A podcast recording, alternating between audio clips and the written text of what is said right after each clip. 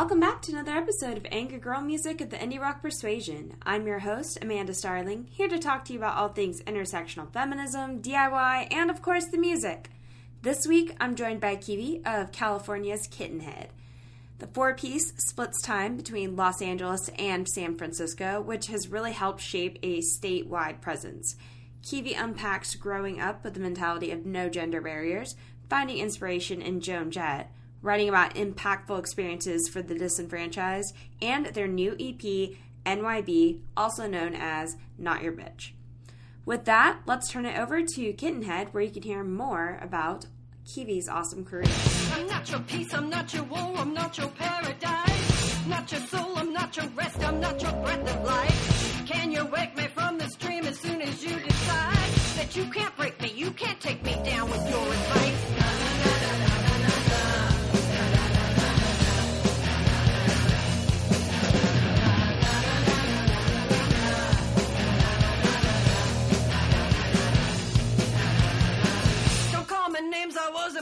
Are you fucking lame? I'm not your toy, I'm not your test, I'm not your pickup game. I will not bend until I break, and I'm not yours to claim. Your sick desperation slowly driving me insane. I'm not your bitch.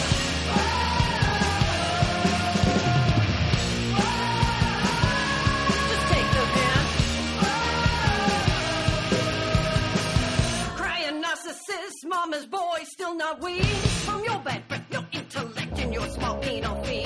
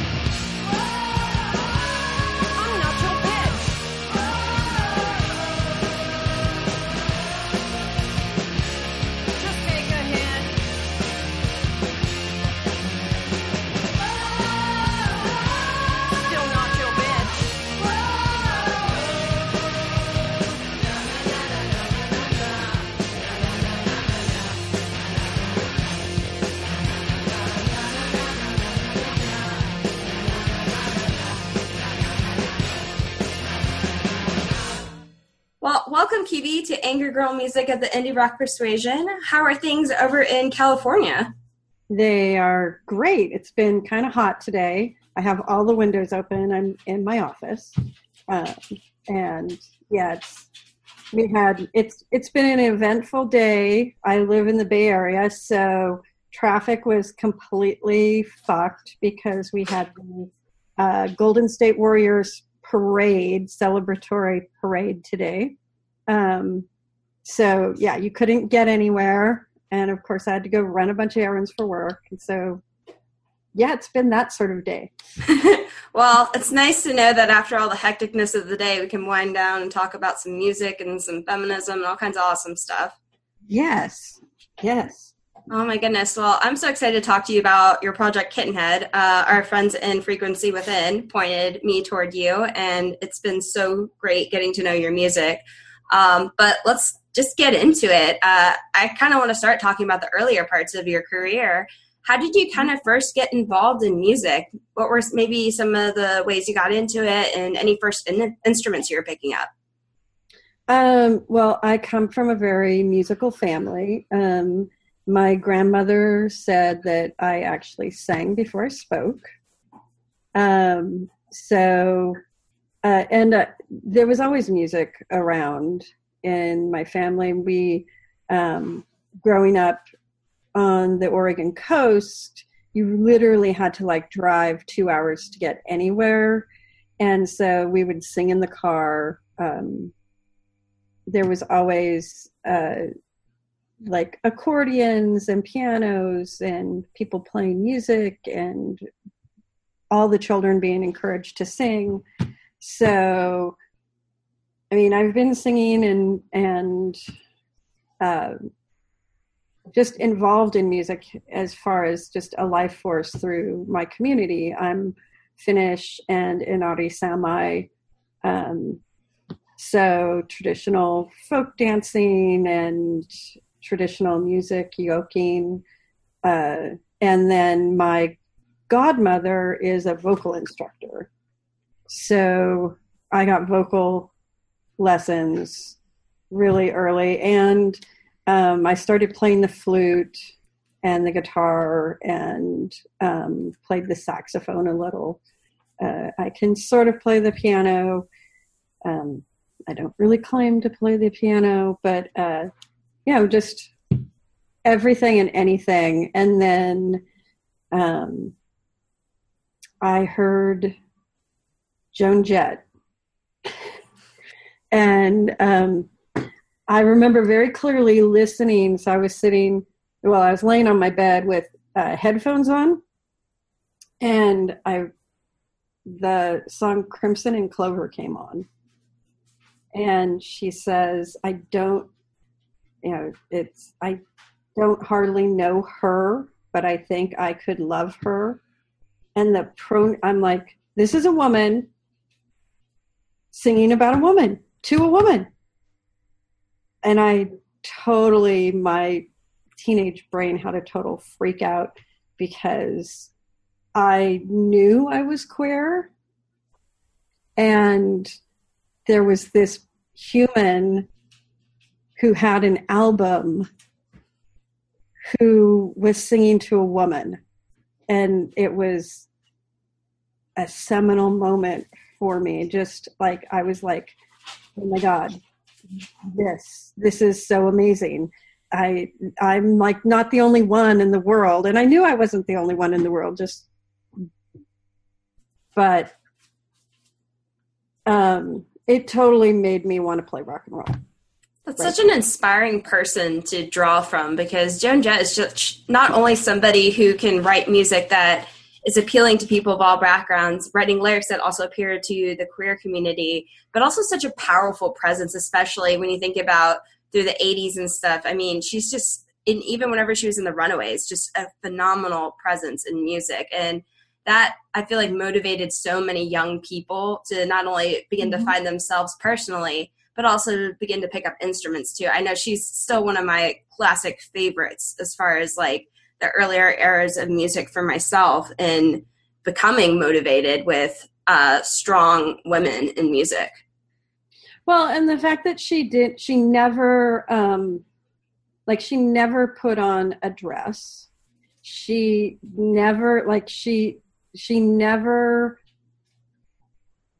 you know the record companies wanted her to get rid of the guitar and be more like pat benatar and pat benatar is amazing in and of herself. Like just that voice is amazing.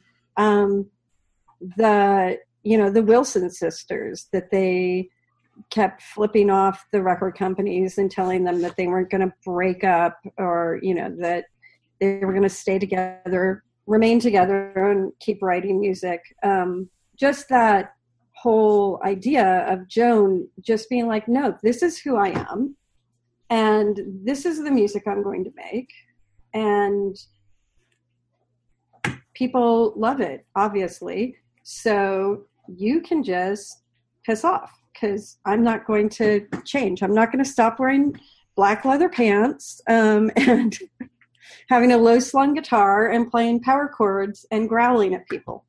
Hell yeah. Yeah, that's just, uh, Jett's amazing. I still deeply admire her and what she's brought to rock and roll in general. Like she's, she's an icon forever because of the, just the presence that she carried, the confidence, the defiance toward the industry in that mm-hmm. sense. It's, amazing. I think she inspired so many generations of people to just pursue music and that, what a great influence to have. I always like to ask people also like who were you listening to and Joan Jett's an amazing one to reference for sure.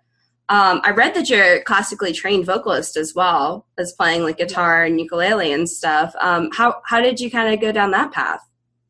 Well, that's that is squarely on my godmother. Okay, that's awesome. So I um you know, I, I was I took choir and they I took all music in high school. Like I played in the band and I sang and um, did a little musical theater here and there and um, and was an athlete. So I was in all the things, all the things, all the groups. So um, badass. well, mainly because it was a small town and uh, they were like, yeah, keep her busy, like distracted all the time. Because, uh, well, I was very independent and um, would just walk, you know, like wander off on my own. So I think it was more of a, yeah, if we keep her involved in the most amount of things, then she won't end up getting in trouble. I found my own trouble, but um, yeah, so I took vocal lessons, and that's basically the classical training. Um, had an operatic trainer and more of a choral trainer at the same time. So, uh, you know, and just also the blessing of being I come from a working class family, but my father was a longshoreman, which kind of just raises your income level. So, you know, the working class mentality with actually more almost middle class money, um, that to me was just, you know, I was very lucky to be given voice lessons. Mm-hmm because um, we didn't have anything up until the time I was in high school. Like, you know, I mean, we grew our own food, hunted, um, fished. So I've worked on commercial fishing boats from the time I was 12. Wow. So you could do it all, is what I'm hearing. well, I think that um, I think the other really cool thing about my family was that um, it's that Scandinavian uh, mentality of, I think it comes from being up in the frozen north where you really you can't have those gender differences because everybody has to actually help mm-hmm. or everyone's going to die. It's just that well you know it's freaking it is literally i don't know if i can swear. I swear all the time i have no like, go for it. There's no okay. censorship on this podcast when it comes to swearing. Okay um, so it's so fucking cold. Yeah. You know, literally negative 30 degrees before the wind chill. Yeah. so you have to you have to work together. You can't have these sort of gender differences of oh well the women are going to do blah blah blah and the men are going to do this. You have to work together. And so i was told you know you can do anything and then i got into school and and uh, places where people were actually telling me no you can't do that because you're a girl and i was like well no that had to be really disorienting as like a kid to be told, "Hey, um, this is not like home. You have to fit into this societal norm." Right. Yeah, and it was very shocking. Um, and like, so one of the one of the upshots of that is that as uh, as an athlete, um, they would so they had these like gender segregated buses. So, um, and they always had the boys sit in the back of the bus. Mm. and they would always have the girls sit in the uh, in the front of the bus. Um, and it was actually much more comfortable to ride in the back of the bus because you got less light, so you could actually sleep on your benches. Um, you know, coming back from a meet or something like that. Um, whereas the front of the bus, there was so much more light coming, hitting you, you couldn't sleep because of the just the traffic. Um, and so we kept saying, we the women of uh, on the track team wanted to sit in the back of the bus, which and they kept saying no, we couldn't because we were going to get pregnant. What? That's wild. Right. And I'm like, so you don't think that we have any agency to say the word no? Like there you could put coaches between like this is completely ridiculous and and such backward thinking. So So this is and this is the other thing. So the women's team had actually won a state championship. The men's team had never they sucked. So, and it was super irritating because we would drive to these places that were like five, six hours away and then not be able to go to sleep because you just, you couldn't sleep in the front of the bus. So anyway, I, um, got the women's team together and right before meet i let us all off the bus and we just and we were like unless you let us ride in the back of the bus on the way back we're not going. Like we're not going to go to this track meet. So you won't have a women's team. Hmm.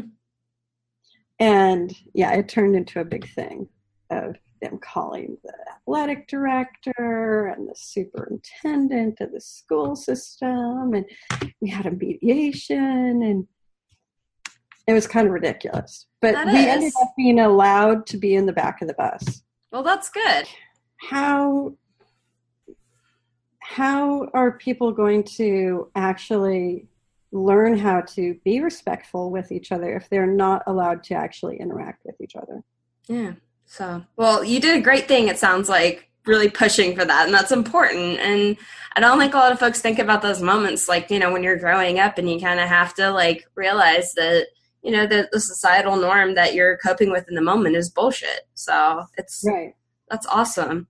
well it's one of the things that i think has has had me the fact that i had success in that hmm um, meant that i just kept questioning the rules continually Yeah, that's important.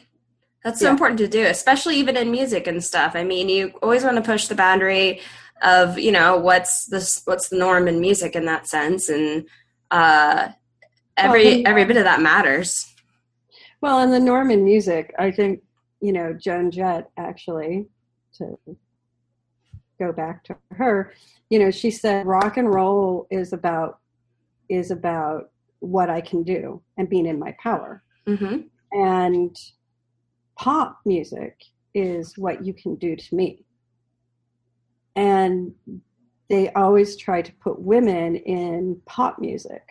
Like they want them as this object, not as this powerful person who owns their sexuality. And that's the thing about rock music.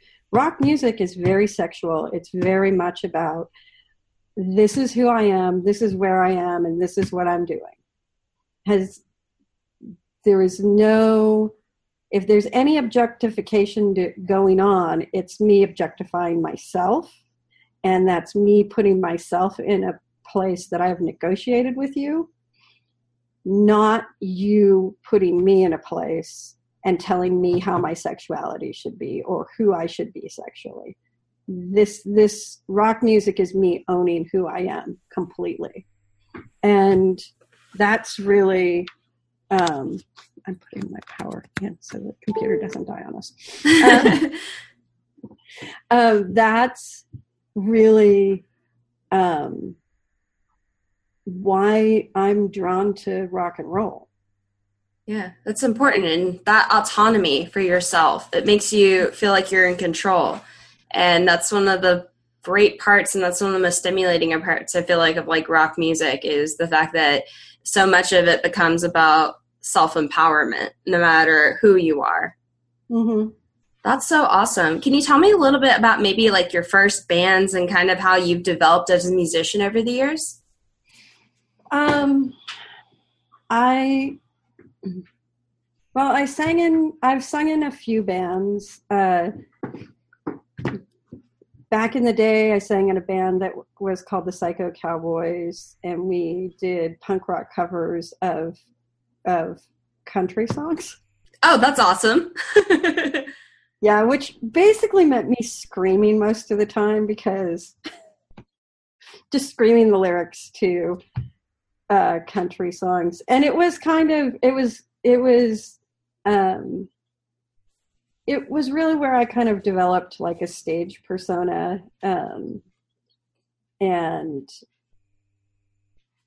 I'm fairly uh, kinetic on stage. I don't I have a hard time staying still really. Um so it was really good and uh, a lot of fun. And that band was in portland oregon. Um, and we didn't it didn't really go very far. But we had a lot of fun. Um, and i played um, and probably like the most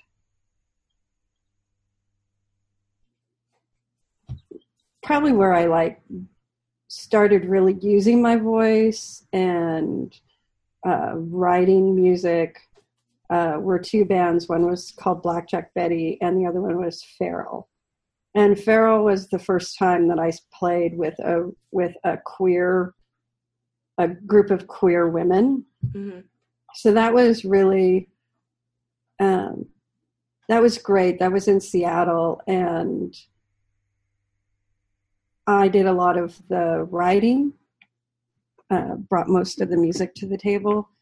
Um, but the band just, no, it wasn't a cohesive group as far as what we wanted to do as musicians.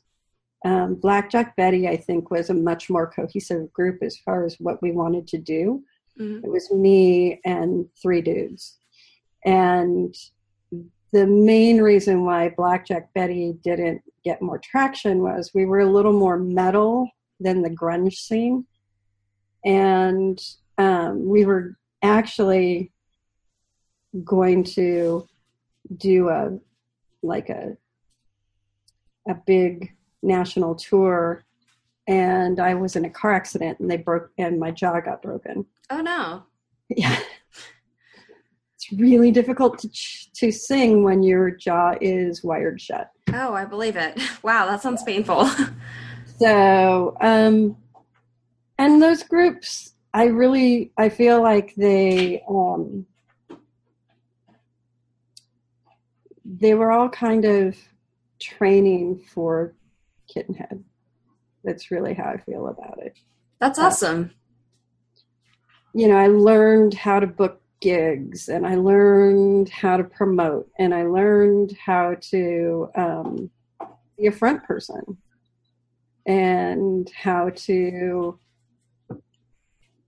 how to perform on stage, um, how to put on stage makeup, how to how to save my voice after you know when you're playing five you know five shows in a in a row five shows in five days and how to do ra- you know how to do interviews how to um, really how how to do all of the things that one doesn't really think about when when you think of the craft of being in a band like Yeah. you think of the songwriting stuff which and the vocal the vocalization and the vocal training which you know i had those things but this other stuff uh that all you know you kind of you have to learn that and it's surprising and interesting and and i'm always learning. I mean hell i've had so i think i told you this but the last two interviews that i've done um, i've gotten into fights with I've gotten into fights with the DJs Oh no. because I'm so personable. they must have said something that just didn't quite sit right.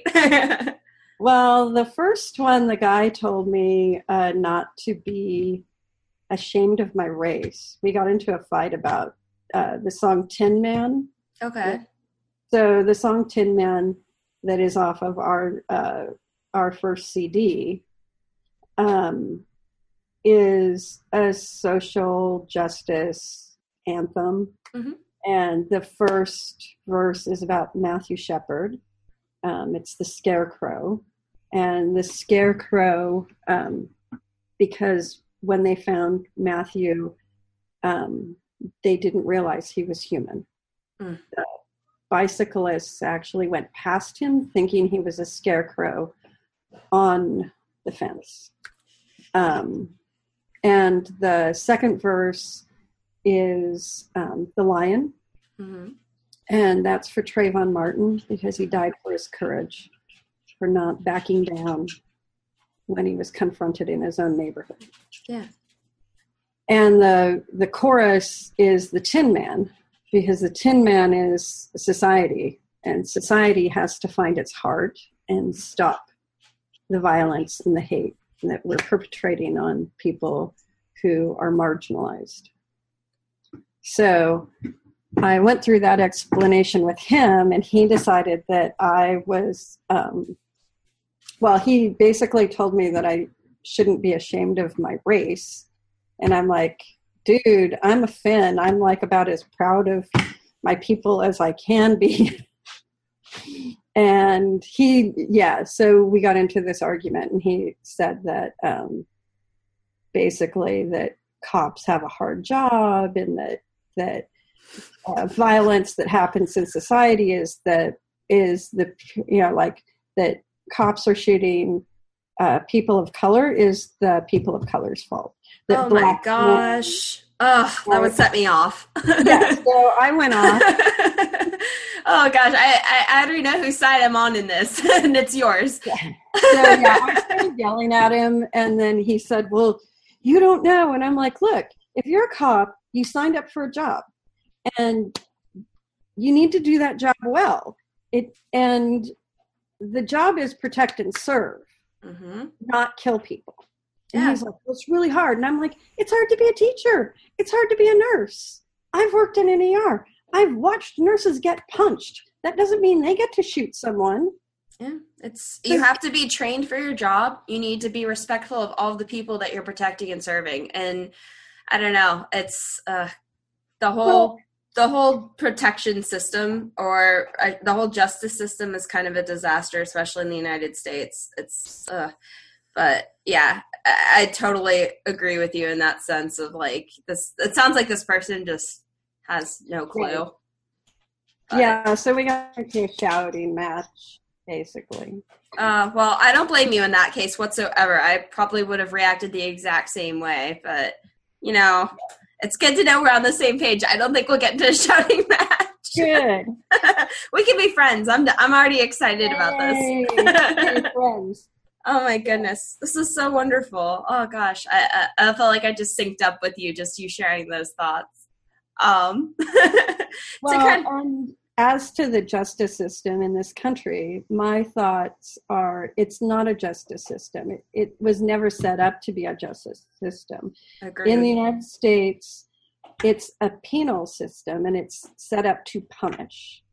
And the fact is that when um, slavery ended, the penal system was incorporated in such a way to um, to focus on felonies and creating felonies so that there would be another disfranchised group of people to exploit for their labor Mhm. because you just lost a huge free labor force and now you have to replace that with somebody and now we've actually monetized that um, so we've created this uh, class of people who are being exploited for their labor and they're called prisoners Yeah, and it's the privatization of the prison system that Yes. continues to fuel that. It's insane. Yeah, uh, uh, gosh, that's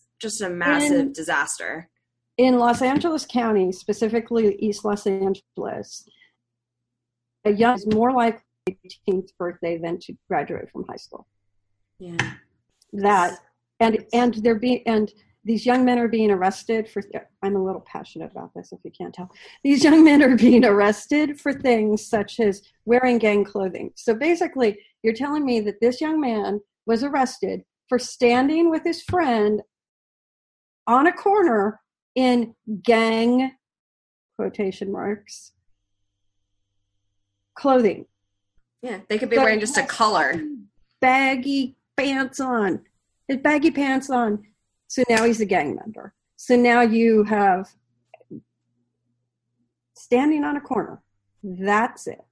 Yeah, and once you have a child in the prison system, it's extremely difficult for them to break away from that life cycle that the system sets them up for. It's horrifying and it's just and they unfortunately that system targets minorities and it exploits Mhm. them and it devastates whole communities. It's just uh it's a disaster. And uh yeah I, I couldn't agree more with you with the points that you're bringing up about this because that that shit matters i don't think it gets talked about enough Well, no, it doesn't get talked about enough. And I mean, this is, you know, I I actually went and got a law degree, hmm um, and then decided that really the system was so fucked up that I would be, you know, spitting in a pool. Like there was no way for me to really make a difference from within the system, and I feel very strongly that one of the few ways that you can make a true impact on society is through art. Hmm and so that that is why you're you'll hear you'll always for me music represents the whole spectrum of of human experience. Hmm so um, you know people kind of say that we're a little schizophrenic in our um, in our compositions at times but to me it's always kittenhead um, and it's always reflective of of the human condition. Um, so that means that you'll get a love song you'll get a fuck you song you'll Yeah. get um, you'll get a very political song you'll get uh, you know that goofy happy pop song because sometimes you're just goofy happy uh, and that to me is truly what the beauty of music is is just that huge palette of human emotions that you get to scoop up and and form into a cohesive unit. And you know you have your team your band who you know as you interact together things shift and morph and everyone brings their texture to the project. So it ends up this lovely complicated knot of of expression because everyone has has brought a different brushstroke to it. And so it really becomes a group uh, projection and image which is just one of the most beautiful things that i think can happen. So Yeah, I think I was drawn to your music because of all the reasons that you just listed. The fact that you have a variety of different subjects. I loved the political and the intention and the outrage within Tin Man. And I loved being able to listen to some of your newer songs like Bloom, where it's like it feels very ballad and it's very like it's it's just a beautiful song. And I just love that aspect of your music is that you approach so many different things without restraint um, to kind of backtrack a little bit, can you kind of tell me a little bit about how Kittenhead itself began? Um, well, I had uh, I had graduated from law school, and um, I was working at a domestic violence agency, uh, which in and of itself is depressing. Um, I mean, you feel like you're going to battle every day, and it's. I just, it's really where I made that sort of realization that I wasn't going to, you know, that I was slamming my head against a wall, and that if I wanted to make an impact, I needed to have a bigger bucket. I needed to be able to like I needed to be able to get these ideas and messages out to a, a broader a broader audience. Um, and so I was talking with a friend and I said I wanted to start another band. Um, and she was a friend in Seattle and she immediately was like, Hey, I know this person, Dee Dee, and you really should talk to her because she was in White Trash Debutantes and her guitar style you're going to love and blah, blah, blah, blah. So I was like, okay. And then, um, yeah, it just kind of, Dee Dee knew Owen and, well, we actually started with we had four women and two of the women didn't want Dee Dee and I were really clear that this is what we wanted to do. Like this wasn't like a party on the weekend band. Like we wrote six songs in like four sessions, four practice sessions. Wow. And so we were like, okay, so this is one, this is what we want to do. Two, we really want to bring this sound and this this message out to the world and three it's not a this isn't a party thing this is like what we want to do with our lives this is a calling and the other two women just wanted a party band they didn't want to they didn't want to tour extensively. They didn't want to produce videos. They didn't want to, which we are, we are going to do videos this time. Oh, that's awesome. So there will be videos. Um,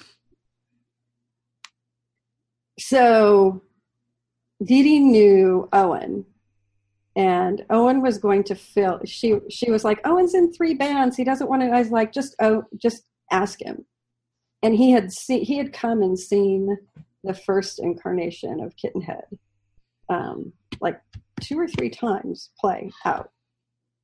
And when she asked him, he was like, "I'm in." He's just like, "I'm in, I'm in." That's so awesome. He's like, "I'll quit two of these other bands. I, I'm in." Wow, that's so cool to have somebody that committed from the start. Yeah, he was just like, "This is it." I. He's like, "I, I can I was like, I told you. that's awesome. So, and then um, we advertised for a bass slash guitar player, Mhm. and Victoria answered the ad. Promptly forgot that she'd answered the ad. This is a running, running, running uh, a running theme with Victoria is forgetting things. Um, I read this article because I'm in the Bay Area about Klay Thompson, who plays basketball for the Warriors, how he loses his license all the time. And I was like, oh my God, it's the male version of Victoria. That's great. she knows you tease her about this a lot. oh, yes, she does. And she freely admits it. oh, that's so funny. Yeah. I mean, she's a genius on guitar, but Mhm. not really focusing on the mundane. I mean, I am I have such great musicians around me. It's just amazing. Oh, that's really- awesome. And the really special thing about Kittenhead to me is that not only are is everyone um, just really outstanding musicians, very talented, but they're all good people Mm-hmm. and people who aren't. We all want to share equally. Um, we divide up the music so everyone is eh, eh, all the um, the lawyer part of me. Everything's copywritten and. Um, so but the division is is completely you know 25% each so that you know if and or when things are you know there's a boat of prosperity that lands beside us that everyone will be taken care of equally because that's just the way it should be. So um but yeah the band basically the band got together um out of me deciding that being a lawyer wasn't the best idea that I'd had. Oh, that's awesome. And what a great way to channel your energy and finding these people that share that same motivation too. That's so exciting, I'm sure, to be able to write music alongside these folks as well. Um, putting together the sound for Kittenhead, uh, there's so much I feel like in your music, but how would you describe the way that your music sounds from your perspective? Because I don't like pigeonholing people into genres. Um, you know, I get asked what genre we are all the time, and um, and I really don't know, uh, because we don't really come in with an idea of of a sound. We we basically come in with various parts of a song, and then um, we jam on the song and parts evolve and then we end up recording it eventually. But uh, i mean it's really it, it's it's hard to say like frequently i mean my inbox I usually get two or three emails a week, sometimes more some than that, of riffs that either Victoria or Dee Dee wrote, and sometimes I will send them things. Um, and then, you know, we'll talk with Owen about, hey, this is. We usually just say, hey, oh, Owen, what do you hear on this?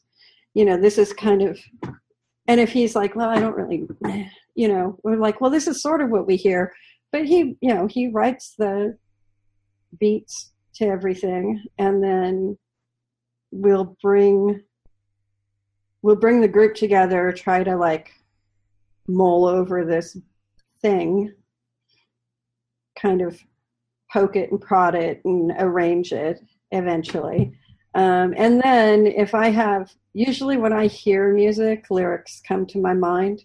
Mhm. So that's just a, that's just an oddity of who I am. When I hear music, I hear words.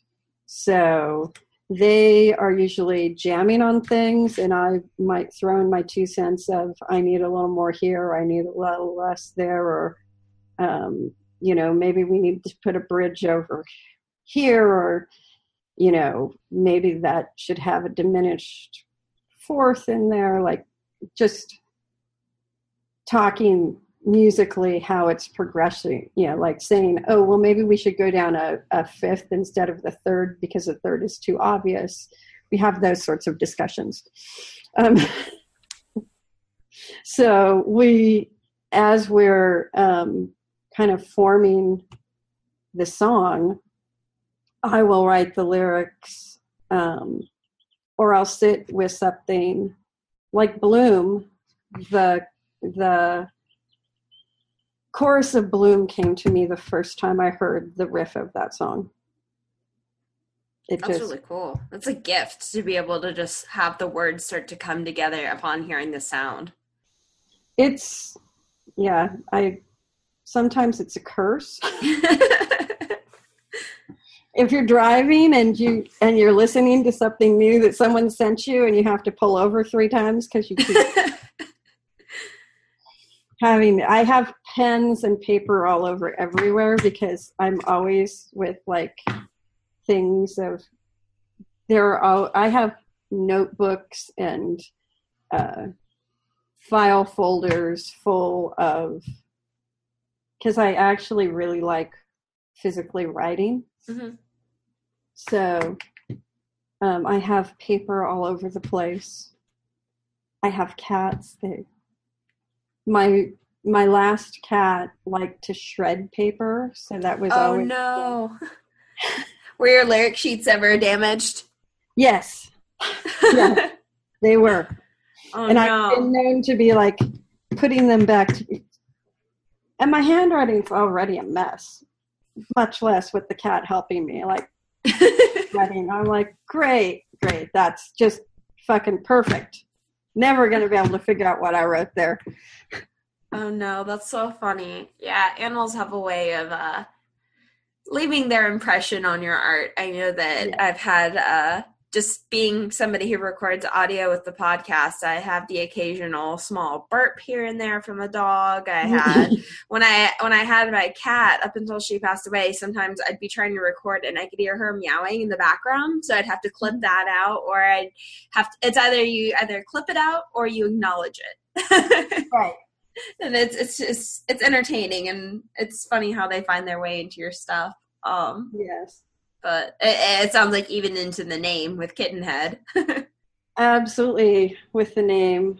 Um, yes. When we were naming the band Kittenhead, um, being very organized, I was like, okay, everybody send me like five names and I'll go through and I did. I went and I Googled all of them to make sure that they weren't being in use Mhm. that and um, then we had a Skype meeting and everyone was on the line because we had we actually had shows lined up and we didn't have a name. oh no So this like needed to happen now. And um so the names, none of them I was really very attached to at all. So I had I had no horse in the race. So Rory, my kitten, um, she would retrieve. So I had her little ball and I was throwing her ball down the hall and she was bringing it back and I was like, and I a nickname for all of my animals. All of my animals have nicknames. Um, and I was like, Rory Boy Kittenhead, you're such a good girl. Um, and my bandmates were like, Kittenhead, Kittenhead, that's a great name. And I was like, you can't name the band after my cat. i actually have talked to another band little prince and that was in reference to a cat as well so the, i guess you're i guess you're my second band now that has a has an actual cat's name as your band name that's so awesome i was like huh this is a great band name. I'm always attracted to anything involving like cats, and so that's wonderful to hear. well, That- and that was the story. logo. Yeah, Yeah. So it, I was very resistant to it for the first month or so, and then I realized the marketing potential. yeah. you can have cat everything. exactly. I was like, oh, yeah, there can be cats on. Yeah. But we do use Kittenhead LA because when we first started, there's a woman who makes kitten headbands in the Midwest. They're like kittens on a headband. oh my goodness. And she had the website. oh, bummer. So she had, she had kitten head. She had Kittenhead. So we're Kittenhead LA because of that. Oh, okay. Well, you might have to wait till that domain disappears and then claim Oh, it. yeah. Exactly. I should check that. It's been a few years. Check periodically until you can get a hold of it. That's Well, awesome. you- You have to think that I don't know. I haven't seen that kitten headband the race, so and she might not. You know, she might not have had that huge business eureka that she thought she was when she claimed that URL. It's so funny. That could be true. I mean, maybe worst case scenario, she becomes a part of your uh, merch list. Start selling the That's right. kitten. Make a deal. Get the kitten headbands also as your merch. Yeah. oh gosh, that's great. Ah, I'll have to check out what you have. That's for sure. So Um, we do have sweat wristbands. Huh. we did for a while. that's cool. Because, well, Dee Dee always wears a wristband because I guess she cuts her wrist when she plays. oh wow, So, yeah, you know. that's a different merch idea though. I like it. I like whenever there's something that's creative that's being brought forward for that. For well, we did have little rubber wristbands that said kitten head on them. They were quite popular. We need to get another round of those going. That's cool. Yeah, I love. You know, always shirts. I know I have to stop buying t-shirts because I have way too many band shirts now, and I'm like, okay, I've had to limit myself. I'm like, you can buy like because the dad hats are really popular. I'm like, and I like them myself. I'm like, okay, Mhm. I can buy hats, I can buy vinyl, I can buy CDs, but I have to stop with the t-shirts. Well, we at least have red T-shirts. Different color, not your typical black t-shirt. Then Exactly. That's Yeah. compelling. Bright red. It's like fire engine red. I love it. That's awesome. Definitely got to So- make sure. I'll, I'll make sure I leave a link to the website and stuff so everybody can get a hold of uh, checking out all of your stuff that you have out there in the in the show notes and everything. Um, Cool. but also things that I want to be able to promote for you is this brand new EP you have coming out soon. Um, I'd love to be able to talk to you about some of that as well. Um, do you have a name for the EP? It's NYB. NYB. Okay, I Not love it. bitch. Not your bitch. I love it. So that's so the song that I heard, "Not Your Bitch," is the titular song. Then that's awesome. That is, yes. I love I love how um how I feel like so much of that song is not only reclaiming the word bitch, but also framing it to where nobody else can use it, Yes. and also to where you know so much of it is just pretty much. And I, I feel like your target absolutely is you know making sure that these very aggressive men in particular because we know that they're the ones that are the culprits of using that kind of derogatory language and derogatory attitudes and pressures on women. Um it's just it's disgusting. It's terrible. And i love the fact that you're calling them out in this song. It's so powerful. You remind me of so much of um that particular song of like some of my favorite hardcore and um garagier acts right Mhm. now um what was it like for you writing that song and like kind of unleashing it sounds like a lot of emotions Um, so Victoria wrote a lot of the um, first part of that song. She actually came up with "Not Your Bitch." Like she's, um, and she sent me the song pretty fully formed Mhm. uh, uh, with the first verses. I the verses about forty-five. Mhm. um, the last the last uh, and the rant in the middle yeah i love that part by the way it's really really great well and so what's going on in the background of that is the conversation that um, Dee Dee and Victoria had over lunch before we recorded mm-hmm. Where they were actually at a cafe and both of them were were checking out different people Mm-hmm. and it's their conversation about checking out different people that's go underneath uh, my rant. Um, love and it. I- yeah. So, and I think that the song really, I mean, it it does it is calling out that cis white cis male privilege Mm-hmm. is so pervasive and the fact that you know i mean when i lived in los angeles i guys would hit on me when I was in my fucking car. I'm like, Yeah. I am driving to work and you are asking me to go get a drink. It is 7:30 in the fucking morning. Just because my window is down is not an invitation to speak to me. No. It's 80 fucking degrees because I'm in Los Angeles and I hate AC because I'm a vocalist. Mhm. So, um,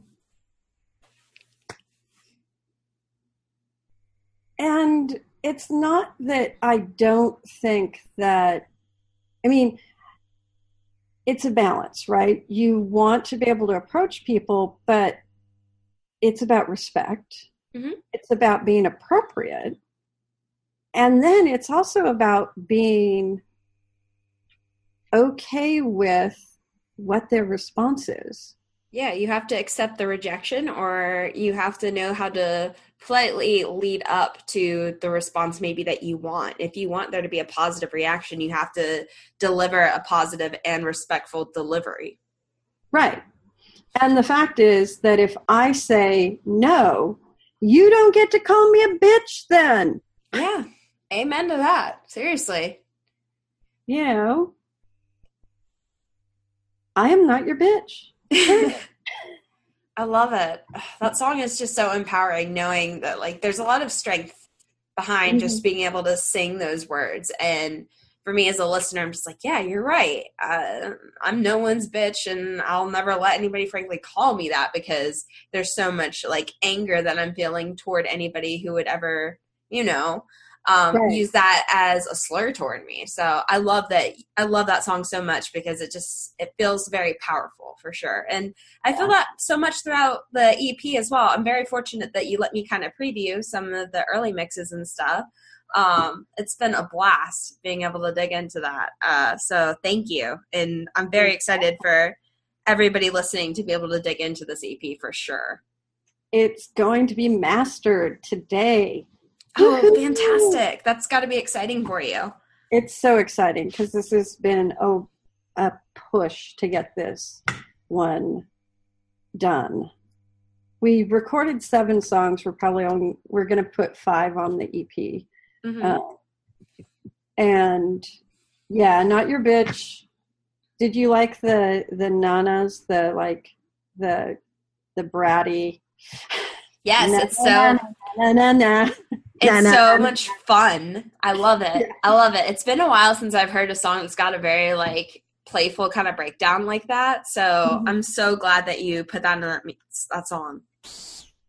Yeah, it's I really love the sort of bratty yet strong sense of it. hmm And you know, that's like one end of the political spectrum, and then we have numb on the other end. That's just this like full force, like, oh, by the way, the entire planet's gonna die. Hi. it's important to even talk about that too, though. Seriously, that's why I like that song too. Oh my goodness, yeah, it's it's been great. I'm very excited for the world to hear this. That's for sure. Um, did you have a favorite song that you got to write on this? Um, you know, numb is really close to my heart because uh so on the on the CD before this, uh Dreamland was like my favorite song because it was like a download into my consciousness. The words just like poof. And that's basically with numb. Um I heard the song, I sat down, I wrote the lyrics out. Like, boom. And so that, I mean, it gives me this special place in my heart because it makes me feel like, you know, the goddess of music went boing and touched my head or something, and all this just kind of came flowing out of me. Like, that's. So I, I always feel like the creative divine somehow spoke to me when something like that happens. Um, I love 143 just because it's hysterical to me. Mhm. Like it's a big joke. Um, so, I mean, right now they're all kind of my babies because they're all newish. So, uh, I played you haven't heard this version yet, but I played the tambourine on Confusion. Oh, nice. me laugh my ass off. You know, besides the fact that it actually hurts to play the tambourine, or I am just abusing myself. I don't know. like I'm like, how that fucking hurt. oh, oh, no wonder people use drumsticks to play these things because that really hurt. oh yeah, especially like- putting a lot of power into that tambourine. Yeah, like boom, chat, boom, chat. It was like, ow. My hand was kind of bruised after. It was, You'll build Uh, some calluses doing that. yeah. I think that, you know, Bloom, um, Bloom has a very special place in my heart. I love the um, choral aspect of it. You know, there's 12 part harmony on the chorus. Mhm. um, because uh, I went in the studio and added like four more vocal parts to the background vocals. Went and sang some tenor. That's cool. And it was like what you were mentioning to me um, ahead of the uh, ahead of us scheduling our interview. You said that you know you were able to do some things with this EP that you know you wouldn't always be able to fit into a live show. Right. Well, and I think we got to a point where um, when we were recording the first CD, um, we have an EP that we did quick and dirty before the last CD. Mm-hmm. Uh, and the last CD, um, it was really important to Dee Dee that we be able to reproduce everything live. Mm-hmm. And I felt like it limited us somewhat. I mean, we couldn't reproduce all of it. Mhm. And so we just kind of sat down before this one and had a conversation about how they're just totally different art forms. Mhm. Um, you know, a live show, you don't need all of that production because they have you. Yeah. You know, unless you're a shoegaze band. Um, you know, if you're Kittenhead, you have Victoria jumping off everything she can climb up on sprinting all over the stage, sprint singing, and you know, Dee Dee jumping and talking, and and you got all three of us moving around. Yeah. Um, and we all bring a presence, you know. And Owen is back there making faces in his sunglasses, and uh, you know, it's just it. We're a very entertaining band. You're not going to be bored at one of our shows. Bored, I'm going to jump down off the stage, cut through the crowd, and go sing in your fucking face and be like, hey, hey, no yawning, no standing there with your arms crossed. You will be entertained. be entertained. That's awesome. Non consensually, it has to be that way. For the sake of entertainment. right. That's awesome. Have you been able to play any of the new songs out live?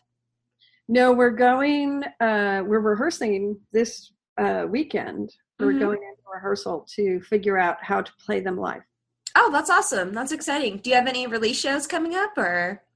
Um, I don't think that we have shows coming up in July. Mm-hmm. Um, we're going to have, we're playing the 22nd, I think. I'm trying to look at the calendar here. Uh, at the Satellite in Los Angeles. Um, I will update our calendar. We're booking shows right now, so I don't have everything set in Mhm. stone. But we're going to be playing some shows um, in the Bay Area, in Reno, in Southern California, and then we're planning either in August or September to take a little tour. Oh, exciting. Yes, most likely up through the Pacific Northwest, through Montana, down through Utah, Nevada. We have to go to Colorado because uh, we have a following in Colorado. I don't know. Um, The internet is magical. it is. Well, I mean, we have a following in in England too. I'm like, take us over. We'll go. We'll go. I have a passport. We all have passports. We'll go to we'll go to the UK. That's awesome. Yeah, it'd be awesome if you get a European tour together. That'd be so much fun, I'm sure. And Absolutely. I feel like I have a lot of listeners over here on uh on the East Coast. So I'll have to make sure the word spreads about Kittenhead along the East Coast now. Oh, absolutely. We do have a following in Pennsylvania. That's a great spot. That's awesome. Well, damn, I'm super excited for the word to continue to spread on Kittenhead. That's for sure. Um, one of, but it seems like there's a lot of people that do know about you for sure. Because um, I noticed that you have kind of this history of playing roller derby leagues, and like Yes. you have Derby Girl that the roller derby leagues around the world actually skate out to. How did that happen? Um, so when we were writing our first songs, I have this very good friend who I consider a sister named Larry, and she uh, is a derby girl. Mhm. Um, and she had just gotten married, and I was um, her maid of honor, and you know I had just gotten out of law school. I didn't have any money. So I was like, okay, well, let me write a song. this will be the wedding present. That's an awesome present. So um, wrote Derby Girl for her, basically. And then her Derby was like, hey, can we use this at a skate out song? And I was like, sure. And so I put it up on Reverb Nation. It's still up on Reverb Nation for any Derby that wants to download it Mhm. and play it. Um, and so it got publicized in the Derby circuits. And we, I mean, I actually also just put it out there to any Derby that wanted to play it, that they could play it. Mhm. And so we got invited to play the Derby half times. And That's cool. played, we've played a lot. That's so awesome. We've played derbies. We've played a lot of derbies. Probably every derby in the state of California that has a derby halftime, we have played. That's Uh, amazing. So, yeah, so the derbies. Um, we might be playing the Vegas Derby this year. Um, you know, the hard thing for me is just trying to keep track of everything and keep everything calendared and Yeah, us sure. going. So, you know, That's if there's a derby on the East Coast that wants us to come play, we are more than willing. So awesome. I love it. You could you could practically do a tour of derbies, and I'm sure Mhm. there are plenty of them that would jump at the opportunity because the song is great. It totally suits the vibe of roller derby, and Mm-hmm. your band is just so empowering. And I feel like that totally suits the culture of roller derby, especially for for women. So that's so cool. I love to hear that, and I love that you you built popularity because of that. That's so neat. Well, um, Have you watched the video for Betty? Um, I don't think I've watched that video yet. Well, that the live shots of that are at a roller derby. Oh damn, I'm gonna have to go watch that like right after this. Yeah, so those shots are from the Ventura, so Sugar City Roller Derby in. Ventura, California. That's awesome. Well, I'm definitely gonna have to check that out. I'll put a link in the show notes so everybody can watch that because see you in see you in one of your many elements. That's so great. Well, and Betty, the song Betty, is about it's just a female empowerment song. So Betty is like a trailblazer. Mhm. So all through it, there's clips of us playing, but then they're just badass women, like pictures of badass women, including just suffragettes and women being hauled off for protesting. And, you know, but then you'll see like all sorts of, you know, Serena Williams, uh, Oprah, uh, Tina Turner, um, Ma Rainey, uh, you know, Joan Jett. There's a shot of the Runaways in there. Um, you know, just I mean, Hillary Clinton, all sorts of people from all different genres. Um, yeah. That's so cool. Damn, that's a very powerful message for you to pack in there. So I'm gonna definitely make sure to check that out. That's so cool. Oh, I think we froze for a second. There we go. cool. Zoom's Yeah. working Well, I again. think that the over, huh? Oh, sorry, yeah, my, the my screen froze for a second. Keep going. Sorry. Okay, no. So the I would say that the overarching message of Kittenhead is that um, boxes aren't for people. Mhm. Like, don't let anybody put you in a box. Don't let anybody else define who you are. Don't let anybody else um, define what you want to do with your life or what you want to be. You know, define that for yourself. Figure out how you're going to do it, and go. And listen to Kit- Kittenhead on like 11, and we'll help you get there.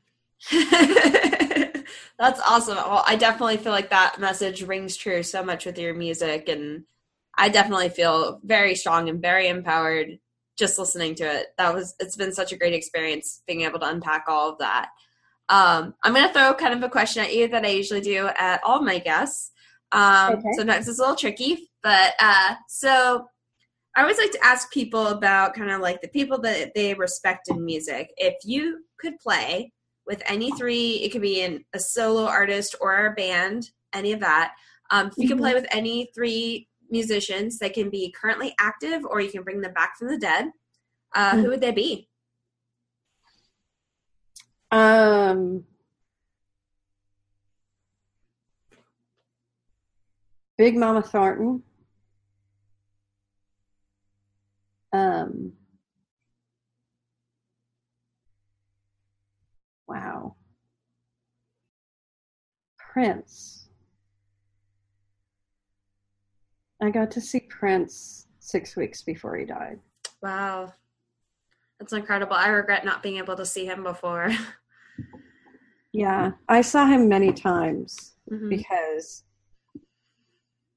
because because I saw him once and I was like baby fucking Jesus. Anytime this man is within like a hundred miles of me, I will figure out a way to go see him. Yeah. Um and there's so many. Now I'm down to one. Um It- it's hard to Oh. narrow a list, that's for sure. Uh, well, I'm I'm debating. I'm debating. Um, share a stage. I'm debating between Janis Joplin and David Bowie. Like those are like two so extreme differences. Both extremely influential as well. Mhm. Yeah. Yeah. Um I think I have to go with David because I got Big Mama, who was Janis's influence. So There you go. That sounds like a great lineup. I love it. Uh, yeah, I, it's just amazing the kind of people that influence us as consumers of music and the kind of impact they can make. And it's just, Mhm. I love it. I love always having that discussion with folks. Um, so, with everything that you've shared with me, there's a lot of really great things that you're doing with Kittenhead. And I'm wondering maybe what are some goals that you have for the band over maybe the next year or so? um well the first goal, which is the very basic goal, is to get this uh CD um CD EP mastered and shoot some videos for it and get the promotion rolling on it. Mhm. Um, probably the next goal is for us to actually go to Europe and play because we have we have a following there and you know we need to we need to do that outreach and actually and I really want to stop in Iceland on the way. that would be incredible. I Who knows? That could be your first stop. Yeah, we could go to Reykjavik and play a show and then fly. Um, really, I I want the message of our music to reach people, and specifically young women who are feeling the pressure to change who they are, um, and young uh, young queers who are feeling the pressure that they're alone or that they you know need to change their identity. Um, we really need the diversity. We need new ideas. We need people who think outside the box. This place is fucked up. We have fucked up the environment our societies like sliding sideways down a hill out of control. And we really need those voices that aren't in the mainstream to come into the mainstream and shift the dialogue in a positive way. And you know today is the anniversary of uh, pulse Mm-hmm. orlando and um, we can't let hate win. We just can't. Um, I just, you know, as somebody who is a queer woman who primarily has relationships with other women um, and queer people and um, otherly bodied people. Uh, I just, I really want to know when we are going to stop destroying each other and share ourselves wholly and share our ideas honestly and openly and step away from this idea of of uh, scarcity. You know um, i feel very strongly that the not even the 1% it's the fucking point zero one percent really wants us people of color sexually marginalized and women they want us fighting. Because as long as we're fighting we're not unifying ourselves to actually look at what's going on and we need our voices. We need to support each other. We need to stop tearing each other down. We need to unify, link arms, step forward, and say, This is the majority. All those weirdos, we're the majority. That's so well said, and I couldn't agree more. And I feel like the messaging in your music rings true for all that, and I'm hopeful that it will be a part of that movement of inclusivity and joining together. And Kittenhead is all about that. That's Oh, why I got so excited to hear your music and talk to you. So this has been fantastic. Thank you so much for your time. Um, where can everybody keep up with Kittenhead on the internet? Well, there is kittenheadla.com. Uh, we're also on Reverb Nation, SoundCloud. There's pretty much. We're on Twitter. It's Kittenhead LA. All of our handles are Kittenhead LA except for Reverb Nation. Um, so if you look for us on Facebook, sorry, I very rarely update Facebook.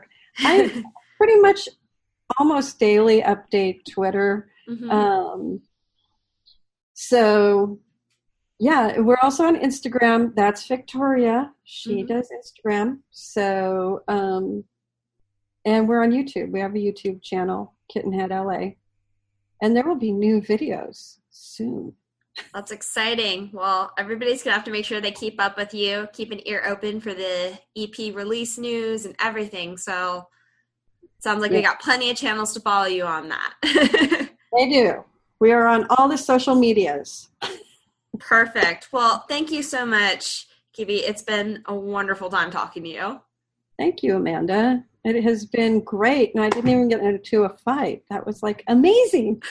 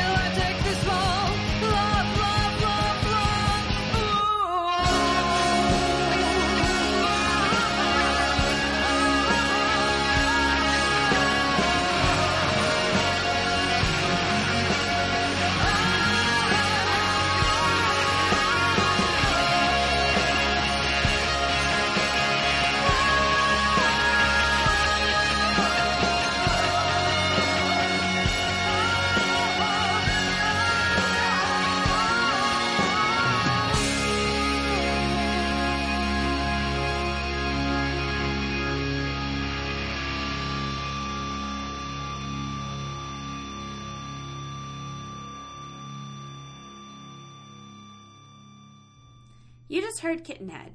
Thank you so much to Kiwi for her time and for sharing her experiences playing in the independent music scene. Kittenhead is an important voice in music, one that's pushing hard to ensure the voices of so many important communities are heard even louder. Make sure to listen to NYB, now available on iTunes, Reverb Nation, and more.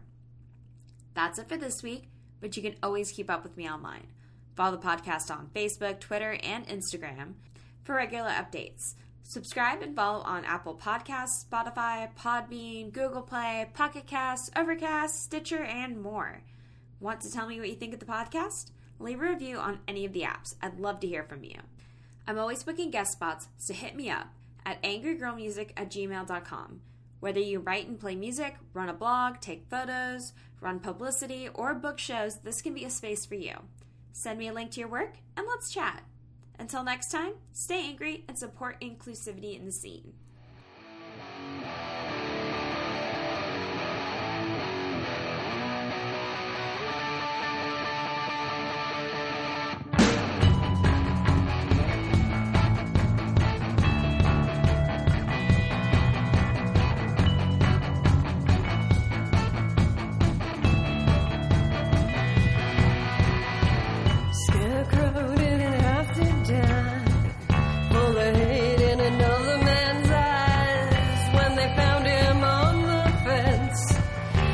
Many